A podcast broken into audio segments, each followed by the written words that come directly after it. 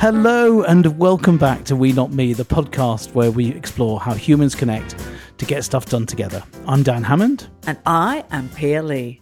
And we have two fantastic guests in the studio with us this morning. And to kick off season five, not four, not three, not two, not one, but five. Amazing! I can't believe we've lasted this long, but we have. But it's a it's a pleasure to introduce our lovely guests, people who will know them from a previous uh, from this from season four actually. So Amy Riley um, and Stefan Wiedner, both joining us from the US, and I'll just quickly ask them each to introduce themselves to remind our listeners where they're from and what they're up to. Amy, do you want to get started? Certainly. I am so glad to be back on We Not Me. Uh, I'm Amy Riley. I'm from Chicago, Illinois, and uh, I am a keynote speaker, uh, number one international selling best author, and a leadership development consultant and coach working with leaders at all levels. Great. Thank you. And welcome back. Welcome back. Awesome. Great to have you back, Amy. Yeah, it really is. Stefan, hi there. Thank you for coming back. Thanks for having me again. I really appreciate it. It's uh, great to be here. And I'm hailing from Canada. Yes, I know North America is basically distinct into a, itself based on our geographic regions, but to admit, I am north north of the 49th parallel in Canada, even though we do a lot of work in the United States. Can you tell by my accent? I'm not sure. I think uh, many Americans can can detect it. Occasional, the occasional vowel, I think, but I actually, yeah, but... uh, I mask it reasonably well. Hopefully, a.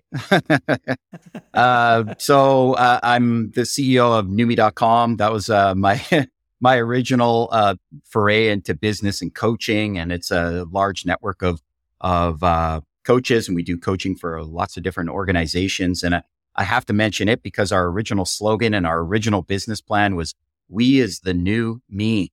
So it's very close to the title of your podcast. So we is the new me was our original po- original slogan. And that was also why we came up with the name new me. Thank you, Stefan. I actually had forgotten that you were a Canadian resident there, so apologies. North America beaming into us from both sides of the the uh, 49th parallel. So thanks for being with us. And look, what we're going to do is we're going to do a review of the show. We want to really do this in order to look forward to the coming year. So it's January 2023. Um, we want to really set everyone up for success in these slightly, still slightly strange times. So we're going to start with a few predictions for the year. And just to get us started, I thought, Pia, why don't you kick us off with your predictions, and then we'll we'll lead in and see what Amy and Stefan uh, have to say. And and it's I think what I like about this too is that we have we have a lot of continents covered here because we've got a, the Australian and Dan is is beaming in from Europe, uh, and you guys in North America. So predictions. So I think there's probably there's still a fair amount of instability, um, geopolitical. I do wonder on a sort of macro level if there's something else. You know, we've had lots of climatic challenges. We've had lots of, you know, political challenges. We're having economic challenges, but you know, and then we've just come off the back of a, of a a major health, global health challenge with COVID. The cynic in me is going, what else is there that we haven't? So there's a resilient theme that we need to have going forward, almost like being prepared for the, you know, prepare for the unexpected. Um, so there's that part. But I think the other, the other sort of more on a micro level is looking after your talent. That's what I predict will become really important. Your people and, I think that going local will become a key theme, which, you know, is around who the people around you, who do you interact with either on a virtualized, a hybrid or a face to face. But I think the, the, the, the social fabric of humans and what humans can do together will become more and more important um, to effect change, to build resilience, to support each other, and reconnect with what's really important. What you said about looking after your talent does resonate with me. Uh, when you all asked me to think about predictions, I thought about leadership and culture. I feel unqualified to comment on the global economy or what exactly is going to happen with interest rates and such from here. Unfortunately, I think we need more of this, and I'm predicting it's going to happen more acceptance of flexibility. That this is what's needed. It's what employees are going to expect. And I think we still have some pockets of resistance and that will shift to acceptance, which then I think leads into what you were talking about, Pia, you know, looking after your talent. If we embrace and we recognize that we're in this flexible way of working now, then I think I'd love to see employers take more responsibility for well-being and everyone taking responsibility for inclusivity and belonging, right? Like not only the leader looking after talent and who are they and what are their skills and how do we want to tap into them, but you and I as members of the same team looking at that. I really agree with that, Amy. I think there's something about putting human back in and really focusing on humans and the value of humans because I think we could, um, particularly with AI, which is going to be a big theme across technology, we could underutilize the importance of humans. You can't, you can't replace that. So we need to find the real value proposition for us all of what that means and put focus on onto that. Oh yeah, can we stop worrying about how many days we're going to spend inside the brick and mortar walls and let's instead like focus on how are we going to connect as human beings wherever that might be. I'm going to respectfully uh, challenge that perspective. Uh, to some degree here. And here's why. Uh, so I spend a fair amount of time in uh, tech circles and interacting with other CEO, tech CEOs. And um, when asked and prompted to look at predictions for 2023, I will, you know, full disclosure, I went and sought uh, Professor Galloway. I don't know if either or any of you mm. are familiar with Scott, profgalloway.com. and the, he makes the his dog, the dog, the d- yeah. Scott, the dog. yeah, exactly. So I looked at his predictions because he's always super tapped into tech, and and I wanted to see what he had to say about predictions for 2023, looking at tech. And one of those predictions is that there'll be an onslaught of of people being let go in the world of tech. Cause what happened during COVID is we had this massive acceleration of some technology, not all technology, but certainly some. And where basically five years worth of demand just got crammed into the next 12 months. And so companies were hiring left, right and center. Valuations were going through the roof. They, tech, tech had loads of cash and they were spending it hiring people like crazy. And what massive event occurred at the end of 22, 2022 was basically, uh, you know, good old Elon Musk and the whole Twitter sphere thing. And what did he do? Right. He let go of, uh, 80%, something like that of, of his staff and the lights are still on, right? Twitter is still operating to this day. And sure, maybe their valuation has tanked, but, uh, I think a lot of other CEOs are going to look at that and go, hmm, yeah, we, we were running pretty hot there and hiring people straight out of university or quite junior people and paying them six figure salaries. And, um, now that we're coming back down to earth, the thing that we can do is we can just cut a whole bunch of salaries and our companies are going to be that much more profitable for the year. So there's going to be, I think, immense amount of pressure. And what, what is that doing? That's flooding the market with available talent. And that's moving or shifting, uh, I think, um, the control, I guess, from people who are in a rare supply to the companies again. Because companies were scrambling for talent when everyone and anyone was getting a six figure job, right? It was so, uh, and we faced it too. We have developers that suddenly were knocking on our door going, uh, I'm not going to show up tomorrow unless you give us like a 50% raise kind of thing. Like, no kidding. Uh, salaries were going through the roof. It was crazy. And that's not happening anymore. And so maybe company, and I can see a lot of companies who are skeptical about having people working remotely and so on and hybrid and all that. And they're just going to say, you know what? You got to come back to work. I don't care. I'm cutting your check at the end of the day and you're going to need to come into work. for better or worse. Uh, I'm not, I'm not saying that's a good thing. In fact, I'm saying that's largely perhaps a bad thing, but I can see a lot of companies insisting on coming back to work more regularly. Maybe not 100%, but 60% or something like that. It's, it's I, was, I was very glad to hear your sort of countervailing view, actually, Stefan. I hadn't done the um, uh, done all the maths on it, but I did. I could see in my predictions as I was thinking about it that there's likely to be. You can see people insisting some sectors as well, financial services. There are quite a lot of people saying come back to the office, and and it it may be that these different forces that are acting, as you say, there's a flood of talent out in the marketplace, that's going to shift the balance of power back to the employer, which I don't think is necessarily a healthy thing overall. But I, it'll be interesting, I think, overall to see how this pans out. It could be different by different sectors. So, tech sector you've talked about, financial services might be different. Pharma is a sector that I know quite well. I think that they probably will be trying to attract staff from one to another through flexible working practices. So it's going to be fascinating, I think, that you sort of set out those different forces that are acting. And I don't think it's going to be monolithic what happens across the labor market. Um, and of course, how teams operate.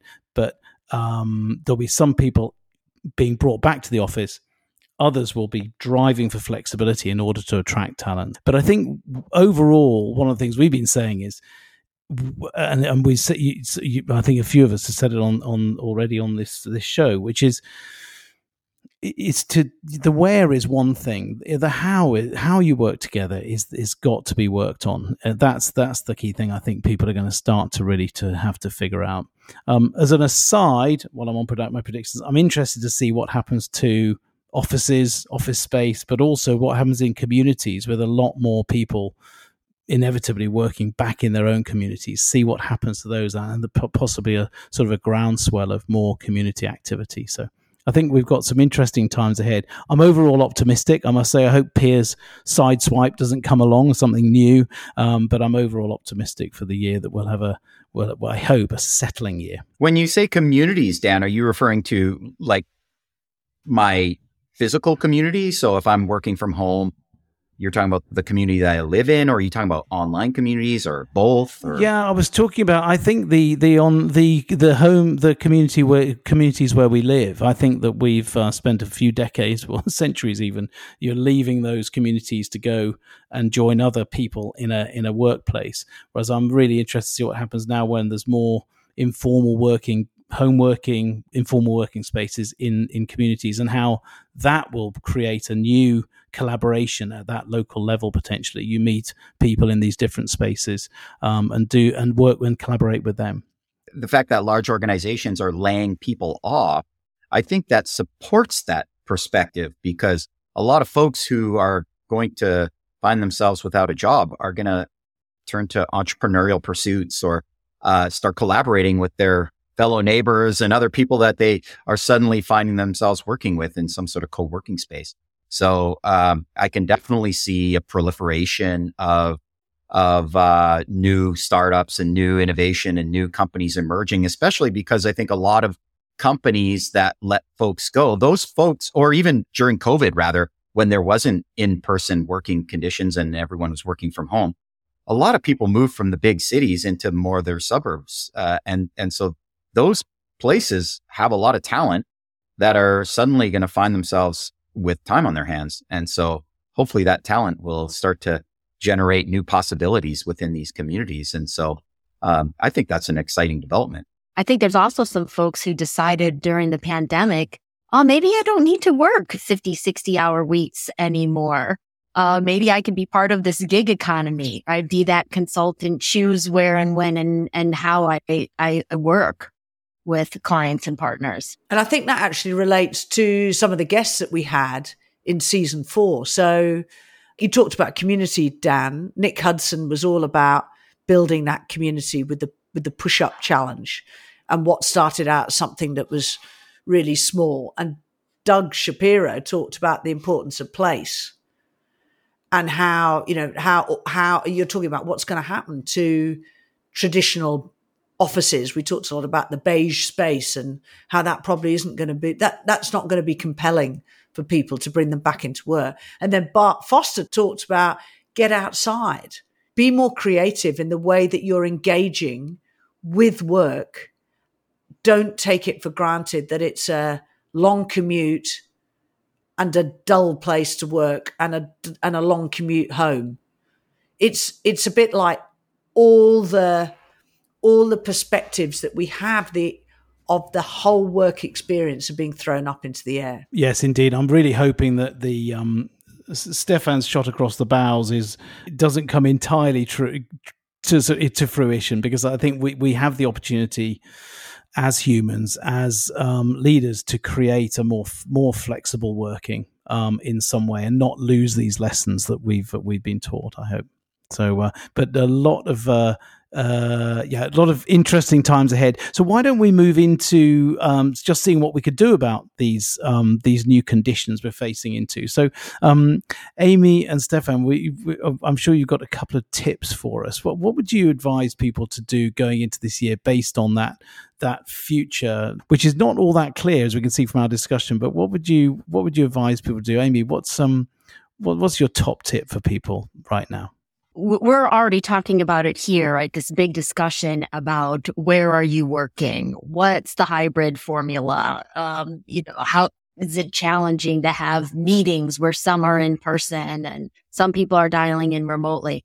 My tip is everybody, every person in the organization, focus on your impact on the culture so many are worried about, oh, we're not coming into the same building. You know, we don't have that communal feel. We're losing our culture.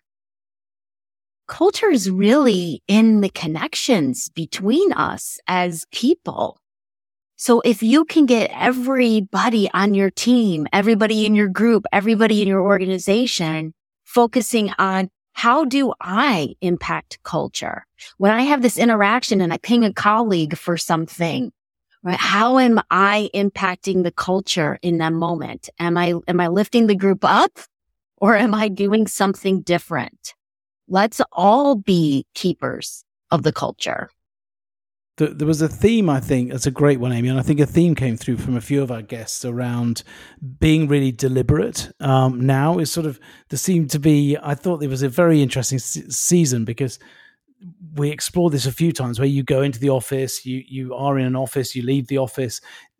When you've got so many options available to you, you have to be much more deliberate. And this is a deliberate act as well, isn't it? Say, how can I positively impact the culture today? And um, when we had Juliet on the show talking about the LSE research into hybrid working, create focus on relationships was then was their number one finding. Just think about how you don't get drawn into that task a task only world, but actually feel, think about relationships, and that's that's a foundation, isn't it, for that culture you're talking about? As you said, the culture is the relationships in a way between us that we can have even virtually. Going back again to the pressures, I think that we all likely feel in some extent in our workplaces with different um, work situations, some remote, some hybrid, etc. Well, our big focus is on psychological safety. Like, how do you build psychological safety and how do you foster psychological safety? And I see culture and psychological safety as being very closely interconnected. Uh, they're different in one way in that culture is kind of this large amorphous thing. I think often w- can be considered large and amorphous. Like the organization has a culture and how do you change it? It's like a weather system. And then psychological safety is a team based contract. So that's, that's like what's happening in the local region. You know, here's the temperature in our city kind of thing. So each team has a, uh, a its own uh, weather patterns, I guess you can say. So that's one way to think about it. And, and the way I see culture is what, what is culture? It's, it's really just a set of norms. It's a set of guiding norms that say, this is how you behave in this environment. And so that's, I think, a little extra layer to think about with in terms of how you as an individual are responsible for culture. It's by setting and creating norms within your team. So how is it that you regularly interact? And you need to be particularly mindful of that, especially when you have people working remotely. And so it's things like setting up open office times or uh, being able to facilitate really challenging discussions. Like maybe you have a strategy where you say, okay, um, at the end of every meeting, let's all put our black hats on. Like, why is this idea or why is this plan the worst idea in the world or the worst plan ever? Right? Like you want to start to instill these new habits within your work environment. And everybody can be responsible for those. Everybody can contribute those ideas and suggestions for how to create a solid culture or how to create a great psychologically safe environment within your team. And I, I would add to that, Stefan, that sometimes we have self limiting beliefs. And one of those beliefs is that being together face to face is going to be much better than having a virtualized relationship. And I think that's a that's a belief that actually needs to be really properly challenged. We need to flip this and think about how, as, as you both talked about, how you build this together, not where you actually are. We've got a bit fixated about where we are, as if that limits us to how we can relate. Whereas in actual fact, if we sort of become a little bit more macro around this and think about it in terms of, you know, not where, but how. And then how do we utilize all the tools around us to build those relationships? I think that's going to be really key. It's much really liberating then. Yes, you're going to see people. You always probably will see people, but there's probably been an awful lot of wasted meetings where people have been sitting together and it hasn't really been of any great use and actually a huge amount of cost on a multiple levels.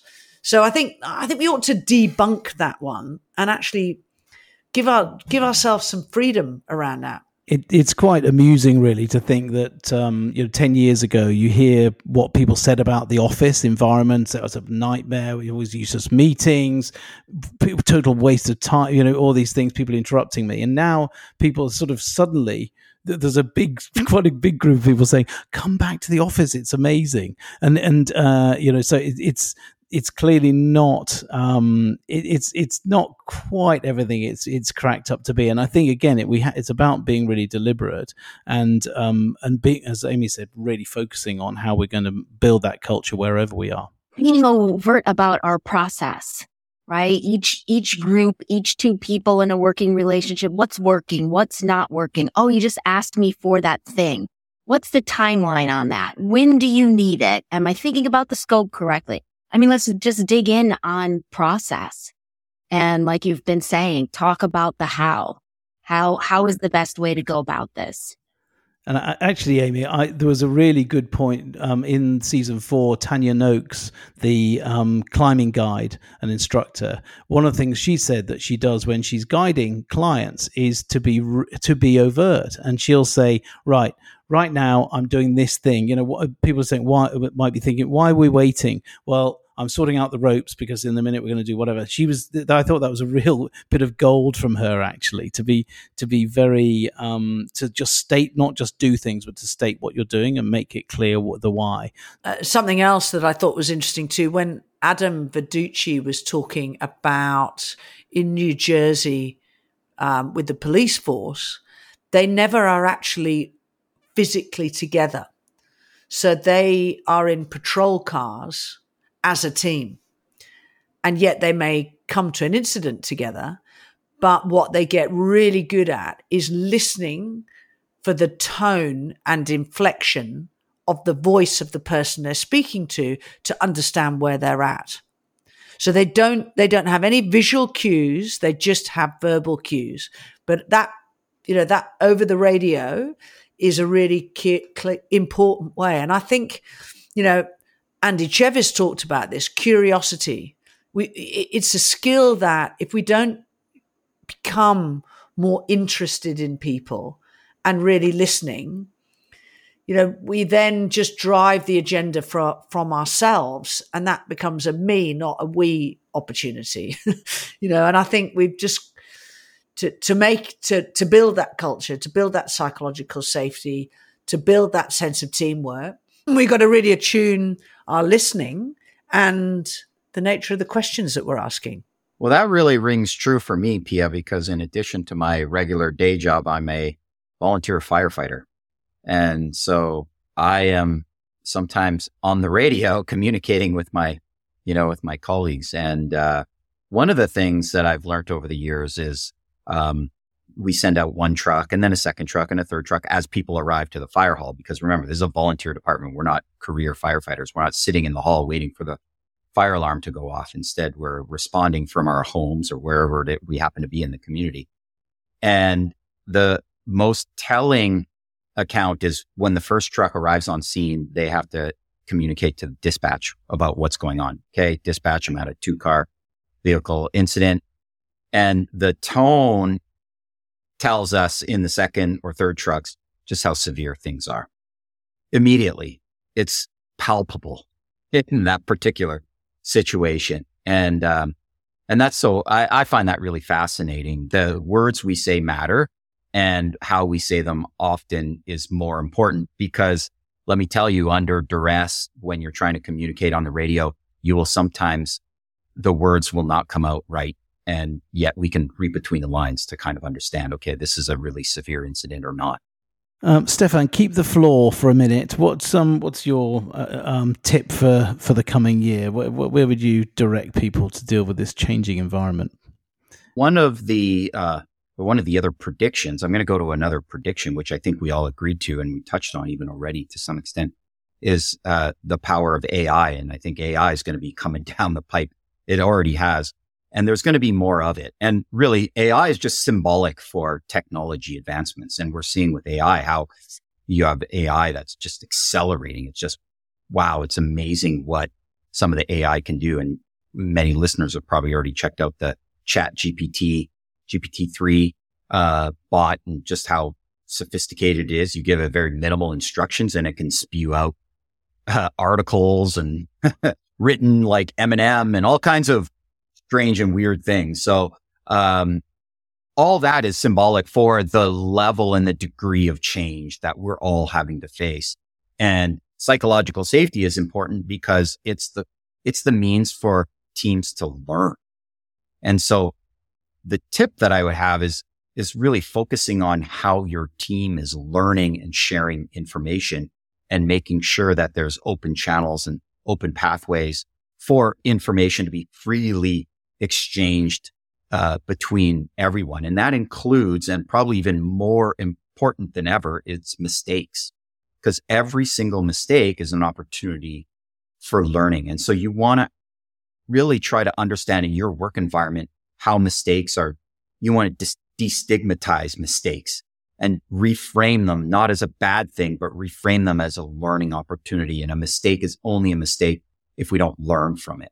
And so we see that in multiple different environments where for the, the classic story that Amy Edmondson shares, uh, the Harvard prof who's really popularizing psych safety is uh, the nurse who's sitting there and hesitant to call the doctor because on the chart are what deemed to be or seem to be the wrong dose or the wrong medicines to be administered to this patient.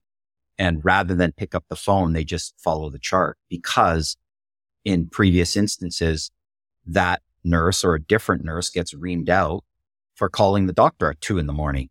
And they're, ch- and you know, why are you challenging me? I'm the doctor. I know what I'm doing. Just follow the charts, do as you're told, stay in your lane, that kind of thing. You know, that's a case where, where mistakes are covered up and, um, it's a potentially life or death situation. So when you, you need to, if you're a manager, if you're a team lead, you need to be asking, what mistakes are being covered up in your work environment? Because almost surely there are because we have such a, an aversion to making mistakes. It's a very natural, uh, uh, reaction that we have internally to not expose mistakes that we're making. So it's something that you want to look closely at if you superimpose that on uh, an environment where there's a lot of labor available, where people might feel their jobs are precarious, their employment is precarious, that can have an adverse effect, can't it? At exactly the wrong moment for the organization. People become even more careful about covering up mistakes or just not sharing them for learning. And I would, I would contest AI. So for me, it's around, particularly this year, we have to make a choice for hum- for our human sustainability about is AI the right choice and is it is it a good choice? And what I mean by that is we do have a human connection where we have reverence and respect for both human triumphs and talents and achievements that we we connect and align with in each other to go, wow, that's a brilliant swimmer. That's an extraordinary artist. That's a, you know, that's a brilliant speaker. And there's something around the way that we create, we relate as humanity. When we defer that to technology, we're doing something substantial to our human system. So we've really got to be aware of what we do if we make that choice and whether we're doing it for good. That's my, my sense. When I heard that, you know, artistic design as a, uh, you know, as a, as an industry is in for disruption because AI will replace all artistic capability. And you or I could create something that looks amazing through AI. You're taking an element of humanness away. Yes, we get the outcome, but we actually could have a huge expense. I feel it's slightly different. I think that AI gives us the possible could free us up to be more human. It, a, a, lot of the things we get involved with as humans are not using our humanity now. We've been quite industrialized. I think that AI could take that away from us and give us more chance for expression. And I'm personally quite interested to see what a bot will come up with in terms of art. I'll be also interested to see what hu- more humans will come up to, come up with. But um, I suppose if one takes away from the other, um, we might be in we might be in trouble. But I, I think I feel it might be additive um, potentially. If we, uh, is but but I think your point I, I feel Pia is well made. We've got to guard our humanity and actually double down on it we we've got to re- and and and I think we've got the chance to do that in the in the backdrop of all this technology is that we are humans and we do connect, um, and we've got a chance to really make sure we do so. A couple more tips I think we have time for. Amy, make it a shoot, quick fire one. What's your, one, one more tip, and then we'll come to you, Stefan, and we'll um, yeah. What, what what else have you got for us for our, our listener to take into the year? I think maybe this one helps us double down on humanity, it's elementary. It's not new. We've heard it before. Uh, but I think it's more important than ever is for everyone to be leveraging each other's strengths. And I mean what we're good at and what we're interested in and passionate about. And again, every team member talking to their colleagues about what are you good at? What are you interested uh, in? How can we find ways to leverage that so that we've got more people around us who are lit up and working in ways that they know provide value and that they care about. I love that, Amy. I, I think it's, you know, I've had a sort of mixed relationship with this whole strengths thing over my time, but, but I do really love that idea of really understanding, you know, of, of really understanding what what fires people up. Sometimes things have to be done, but what where does your where do your strengths lie, and how can you use a team to really really tap into that? I think that's where teams really come together, and it makes me think of um, the diversity you have in a team, but also inclusion. And we had a great conversation with Marsha Ramroop uh, about inclusion, which really for me was was hugely well. I, I learned so much um, from her, and and the the the the the opportunity not just to have diversity, but actually how diverse teams themselves can be actually less functional than a homogeneous team. What you've got, but if you have inclusion, then you have the highest performing team. And I think that that plays into that strengths thing. How do you bring diversity together, allow people to play their strengths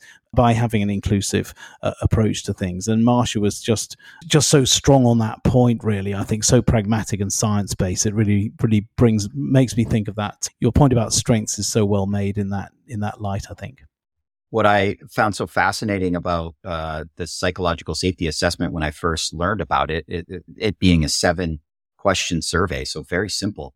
Two of the questions really relate to that. The first is people on this team always accept others for being different. So you're acknowledged for being different. Is that that's the first one. And the second one is my unique skills and talents are valued and utilized by members of this team. So it's precisely what Amy just suggested and this is part of psychological safety. So if you want to have a psychologically safe environment, you got to connect. This is exactly what you're saying, right? You got to connect with the people on your team so you know what their talents are. You know what they're good at. And they're not necessarily just like, oh, you're a CA, so you must be good at doing the books. No, like you need to understand how they're uniquely composed as how their brain works almost so that you can understand how, uh, what kind of tasks they're particularly good at completing and so on. And I think, uh, to add one more point around the whole inclusivity piece, uh, I think if you take inclusivity to the next level, you get to that place of belonging, right? Where people not only feel included, but they feel like, oh, I belong here. That's, I think, the ultimate goal. And your um your your tip for us for for for people to take into the year. Yeah, well, I guess uh, Amy spoke earlier about process, like understanding your team process, and I want to add uh, one piece, which I think we've really emphasized a lot in our training and our in the work that we do, which is dealing with in the moment challenging uh, conversations or conflict, even because often I think, especially in high performance teams, when you have differing points of view and you have not everybody is in agreement. How do you deal with that? How do you deal with that in the moment? And what we recommend and the piece of advice I'd, I'd offer for everybody, this tip is to take on the bystand position. So what is, if, if you could think about the game, you know, is the conversation. People are in on the field. They're playing the game. They're having the conversation. What you need to do is put yourself in the, in the stands looking down on the field, just noticing the process. So, you know, it's like that old adage, you don't want to work in your business. You want to work on your business. Same thing. You don't want to work in the team. You want to work on the team, that kind of concept. So you want to do that by putting yourself in the, in the stands and go, I'm noticing that we're stuck because of blah, or, you know, name what it is that you're seeing on the playing field that is getting the team stuck and just name it. And by naming it, it allows everybody to go, oh, yeah. For example, you might say, I'm noticing that Jim and Nancy are on opposite ends of the perspective, and you're not going to come to an agreement. So, how are we going to handle this as a team? What can we do going forward? Because I'm just seeing this is like a ping pong match, we're just going back and forth, and we're not getting anywhere. Notice how I'm not accusing anybody of anything. I'm not pointing the finger. I'm just saying it looks to me like these two people have opposing points of view. How are we going to resolve it? and throwing a question to the floor. So that's what we call reflecting process. I'm up in the grandstands. I'm looking down the field and I'm reflecting back what I see in that moment when there's tension, when there's conflict, when there's difficulty. I think, I think the doubling down on humanity is such an important part. I think that we underestimate how quickly things change and evolve and the external circumstances that we've all been involved in and how these human skills can quickly atrophy. So if I use a tiny example, I used to get Christmas cards. I think I got one this year and actually got to the point where we didn't get Christmas cards. I didn't send any. And I, although you sent an email or a message didn't have the reverence that it did.